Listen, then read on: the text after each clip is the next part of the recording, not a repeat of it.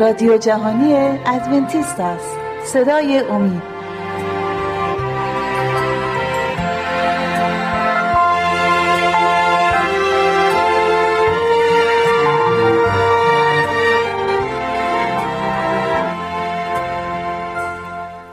دوستان عزیز سلام عرض می کنم و یک دنیا تشکر که وقتتون رو به این برنامه اختصاص دادید.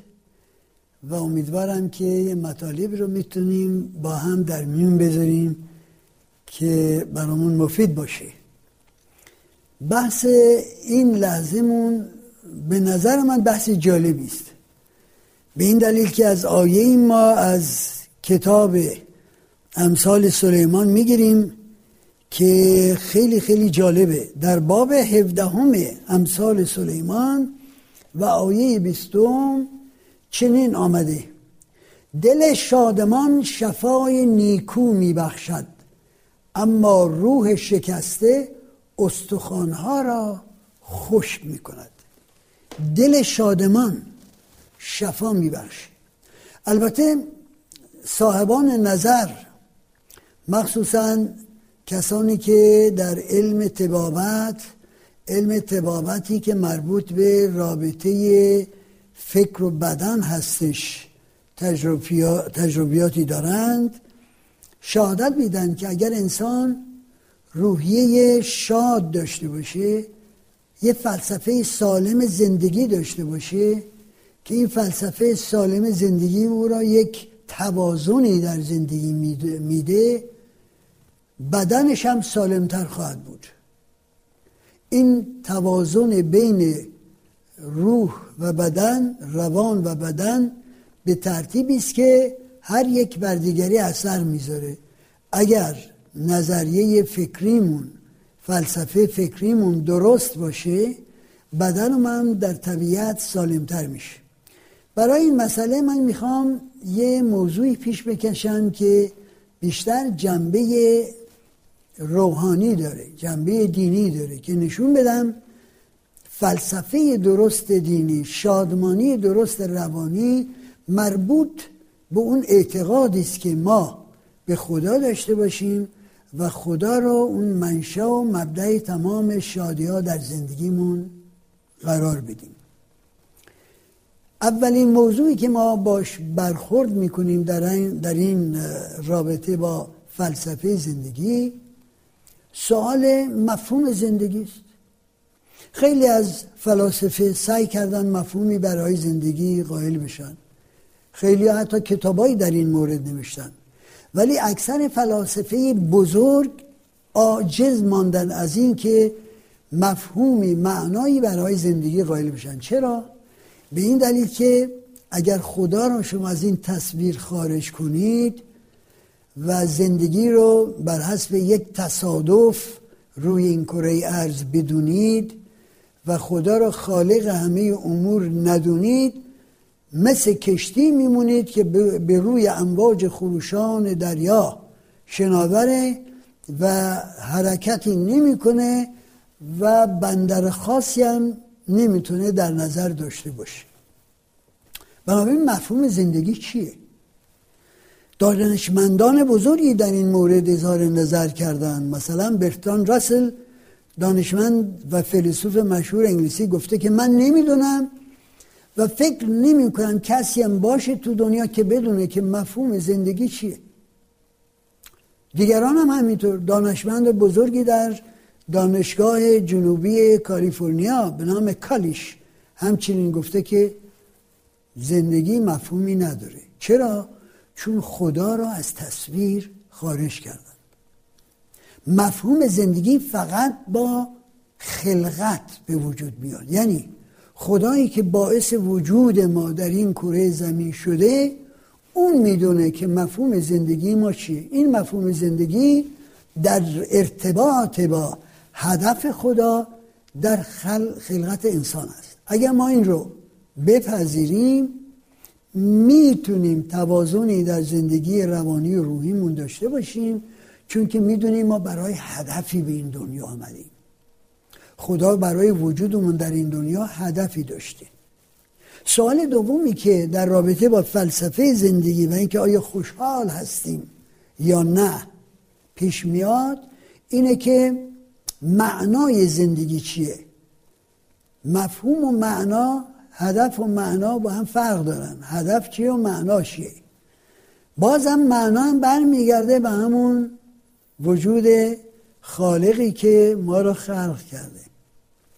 باید در اینجا من اضافه کنم که وجود خدا بدون خلق ذکاوت اینتلیجنس در سطح فرشتگان یا انسانها بی مفهوم خواهد بود. این ممکن جمله کفرآمیز به نظر شما برسه ولی اجازه بدین من توضیح بدم. ما اگر میگیم خوراک خوراک موقعی کلمه خوراک مفهوم داره که دهانی برای خوردنش باشه. اگر بگیم دانش آموز دانش آموز موقع این کلمه مفهوم پیدا می‌کنه که معلمی برای آموختن دانش به این دانش آموز باشه. خدا موقعی مفهوم پیدا می‌کنه که در عقل انسان و فرشتگان این مسئله بچربه بشینه. یعنی ما اگر در کائنات ذکاوتی در سطح انسان نداشته باشیم و فقط ذکاوت در سطح حیوانات باشه کسی نیست که شعوری داشته باشه ذکاوتی داشته باشه بگه ای بابا خدایی هست و من باید با این خدا تماسی داشته باشم. ببینم هدفش از زندگی من بر این زمین چیه. پس وجود خدا در مغز موجودات متفکری که قادر به تفکر درباره این موضوع هستند ممکنه متبلور بشه. توجه برزم می‌کنید. بنابراین ما باید حتما یه ذکاوتی داشته باشیم که بر مبنای این ذکاوت راجب خدا وجود خدا فکر کنیم. و راجب اینکه چه رابطه می خواهیم با این خدا داشته باشیم فکر کنیم. و اما نکته سومی که راجب فلسفه زندگی پیش میاد که آیا ما از فلسفه زندگیمون خوشحال هستیم یا نه فلسفه محور فعالیت های ما در این زندگی است. محور فعالیت های ما اگر ما خدا را بپذیریم چی باید باشه؟ اگر این محور فقط روی خواسته های شخصی خودمون باشه و در ارتباط با اینکه خدا از ما چه انتظاری داره و در مورد رابطه ما با بشر چه انتظاری داره ما به ندرت می‌تونیم به اون سعادت فکری و روحی و روانی برسیم که از وجودمون لذت ببریم. موقعی ما می‌تونیم از وجودمون لذت ببریم که محور فعالیت های زندگیمون دیگران باشن. به قول انگلیسی other oriented باشیم.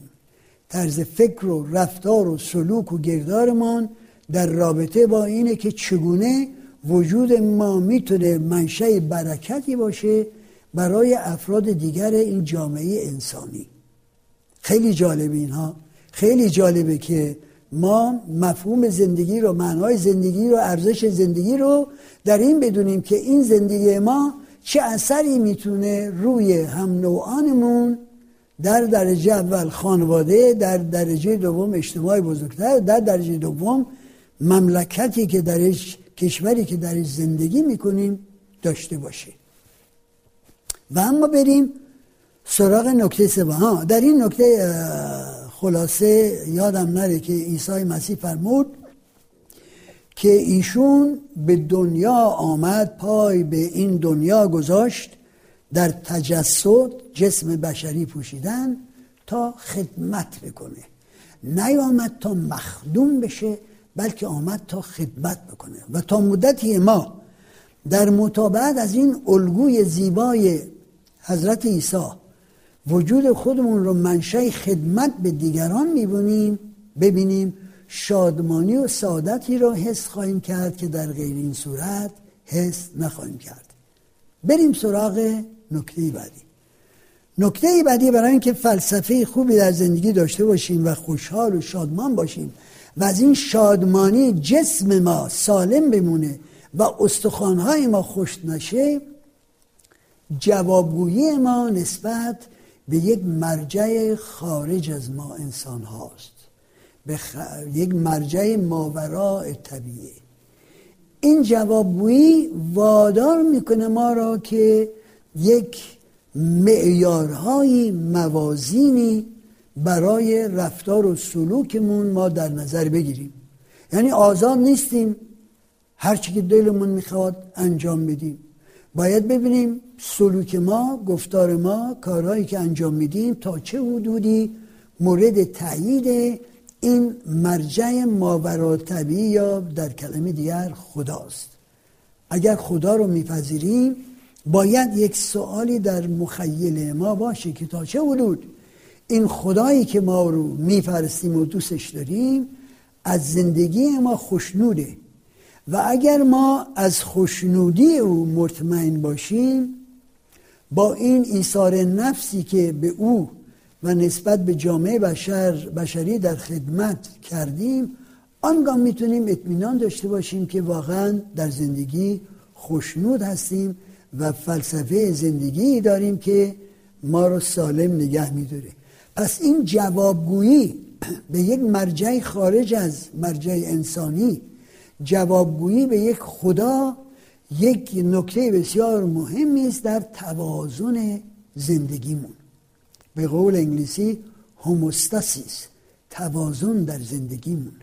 بدونیم که ما چون یک تکه چوبی روی دریای شناور این کره خاکی معلق نیستیم و با ها به اون ور اونور رانده نمیشیم بلکه زندگی هدفی داره مفهومی داره محور فعالیت هامون خدمت به جامعه و هم نوعان هست و یک جوابگویی داریم نسبت به کسی که ما را خلق کرده و بر این کره خاکی گذاشته. این نکاتی که ما را می‌تونه اون مفهوم زندگی سالمتر رو و فلسفه خوب زندگی رو بده.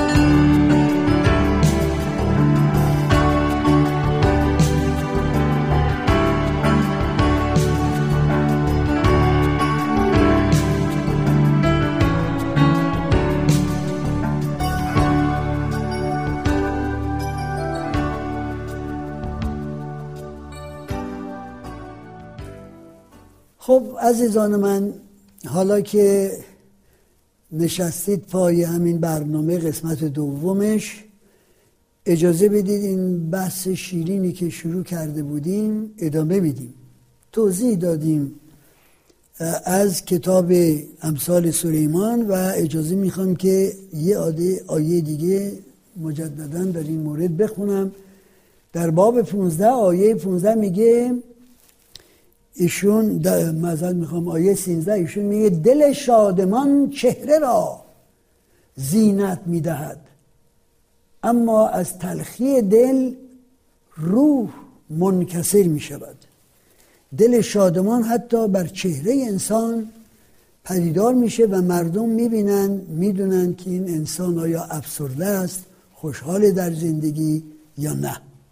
بحثی شد عرض کردیم که این شادمانی بسته بینی که ما چه فلسفه زندگی رو انتخاب کرده باشیم و فلسفه زندگی رو صحبت کردیم در ارتباط با ایمان به خدا درست از آب در میاد. معنای زندگی هدف زندگی از ارتباط با خدا به دست میاد که ما را خلق کرده و چون ما به خدا اعتقاد داریم و می‌خواهیم از پند و نصیحت های عیسی مسیح هم پیروی کنیم. عیسی مسیح به هواریونش گفت که بزرگترین شما خادم همه باشه و خودتون رو در خدمت به دیگران شما ببینید و سبقت نگیرید که کدومی که شما بزرگترین در ملکوت من خواهید بود. خدمت خلاصه خدمت عیسی در این جهان بود.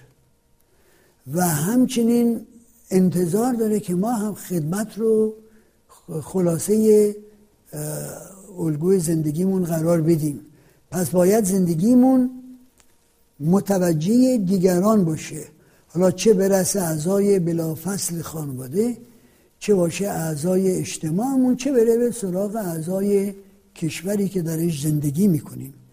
ما باید زندگی خودمون رو در خدمت به دیگران ببینیم. در هر صورت اینا رو بحث کردیم رسیدیم, رسیدیم به نکته چهارم که یک جوابگویی هم ما باید نسبت به این مرجع کل خالق کون داشته باشیم که ما را خلق کرده ببینیم انتظارش از ما چیه و چگونه ما می‌تونیم این انتظارات رو به جا بیاریم. بدونیم که برای کارامون سوال جوابی خواهد شد.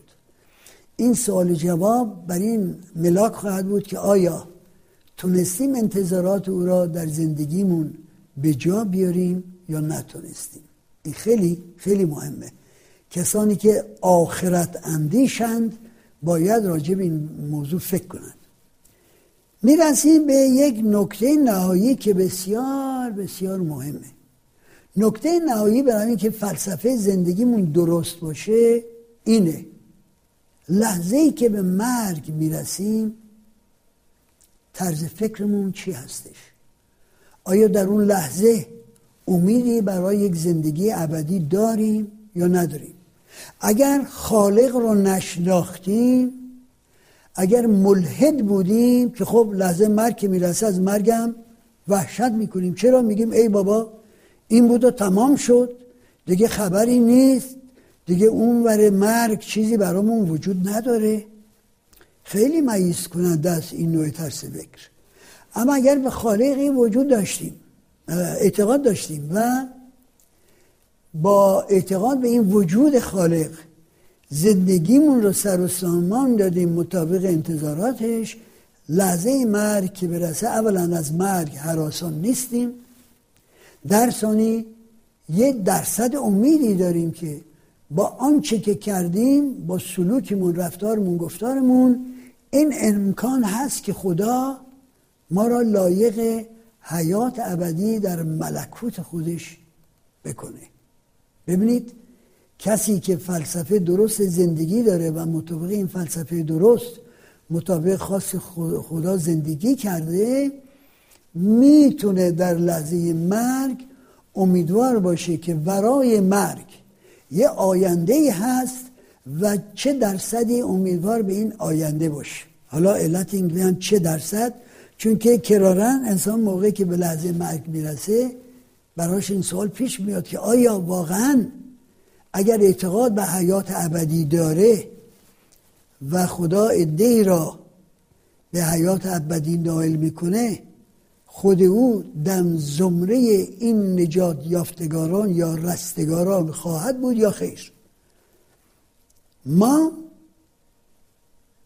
به نظر من خودم می‌تونم به بینندگان عزیزمون این اطمینان رو بدم که اگر واقعا شما خواست خدا رو در زندگیتون به جا آورید و ایمان داشتید به آن نقشه نجاتی که خدا برای جامعه بشری به وجود آورده تا برسن به اون حیات ابدی صد درصد می‌تونید در لحظه مرگ اطمینان داشته باشید که خدا این ایمان شما رو جوابگو خواهد بود به شکل مثبت و واقعا به حیات ابدی نائل خواهید شد.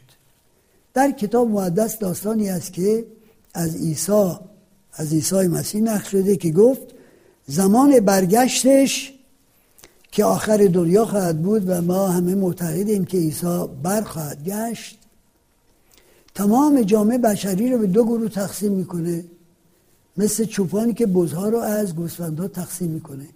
به یه عده میگه که آنچه که خواستم انجام دادید گرسنه بودم غذا دادید تشنه بودم آب دادید اوریان بودم پوشاندید بنابراین داخل ملکوت من بشید. به گروه دوم خواهد گفت که زندان بودم به ملاقات نیامدید.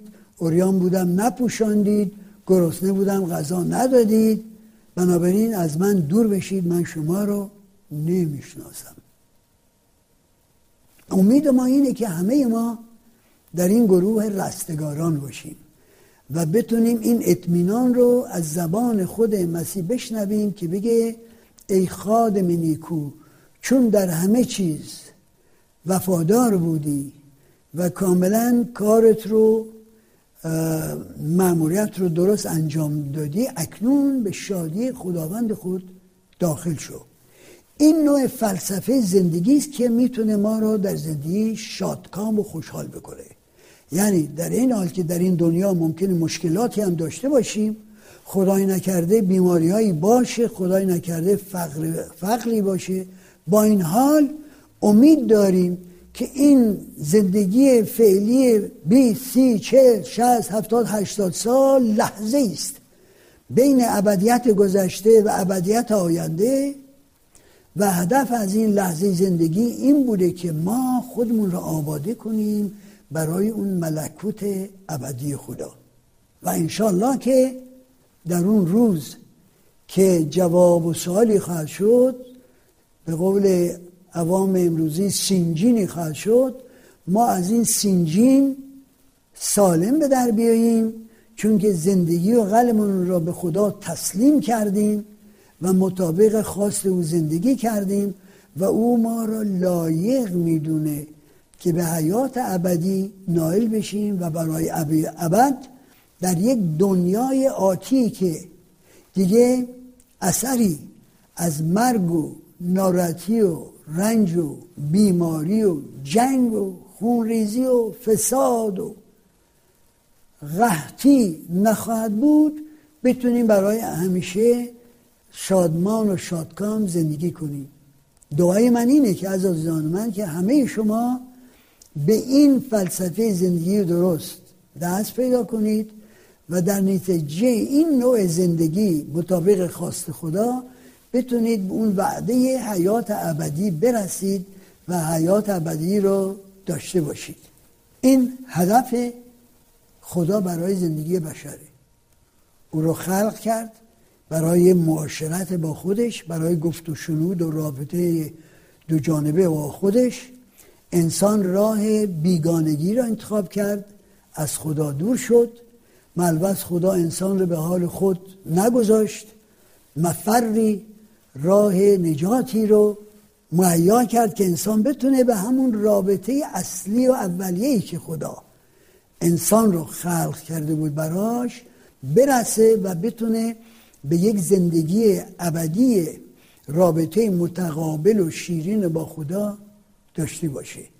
من این رو برای همگی دوستان عزیز آرزو می‌کنم و فکر می‌کنم که این نوع فلسفه است که ما را امیدواری و استقامت در این دنیا میده و امیدواری به یک جهان آینده ای که درش از ظلم و ستم و جنگ و خونریزی هیچ اثری نخواهد بود. بنابراین ما باید به این فلسفه خوشنود باشیم و دائما خودمون رو برای این آماده کنیم و اگر و اگر چنین فلسفه ای داشته باشیم در این زندگی یک توازنی هموستاسیسی در زندگی خواهیم داشت. این زندگی متوازن برامون شیرین خواهد بود پر از شادی خواهد بود شادی که از خدمت به هم نوع به وجود بیاد. و بعد برای زندگی آتی آمادگی خواهیم داشت که بتونیم در روز معاد شرمنده نشیم بلکه بتونیم بگیم اینک خداوند ما که منتظر او بودیم و او ما را نجات خواهد داد. این برنامه است که خدا برای ما تهیه دیده برنامه است که مشروط بر این است که بپذیریم در درجه اول و مشروط بر این است که متعهد بشیم که مطابق خواسته های اون زندگی کنیم. این تعهدات رو خود حضرت عیسی در باب پنجم انجیل متا به تفصیل بیان کرده. در باب پنجم انجیل متا مشخصات کسانی که به ملکوت او راه خواهند یافت عیسی مسیح خیلی ساده و روشن نوشته و امیدواریم که شما به این خواسته های او در باب پنجم انجیل متا توجه داشته باشید. در اینجا ایشون میگه خوشا به حال مسکینان در روح زیرا ملکوت آسمانشان از آن ایشان است. خوشا به حال ماتمیان زیرا ایشان تسلی خواهند یافت. خوشا به حال حلیمان زیرا ایشان وارث زمین خواهند شد. خوشا به حال گرسنگان و تشنگان عدالت زیرا ایشان سیر خواهند شد. خوشا به حال رحم کنندگان زیرا بر ایشان رحم کرده خواهد شد. خوشا به حال پاکدلان زیرا ایشان خدا را خواهند دید و میگه که خوشحال باشید چون چنین دنیایی در انتظار شماست و به امید خدا این مشخصات در زندگی شما واقعیت پیدا می‌کنه تحقق پیدا می‌کنه و موقع آمدنش به اون زندگی آتی ملحق میشید و وارث میشید. خداوند یار و مددکار شما باشی و شما رو برکت بده. شما رو به دست خدا میسپارم.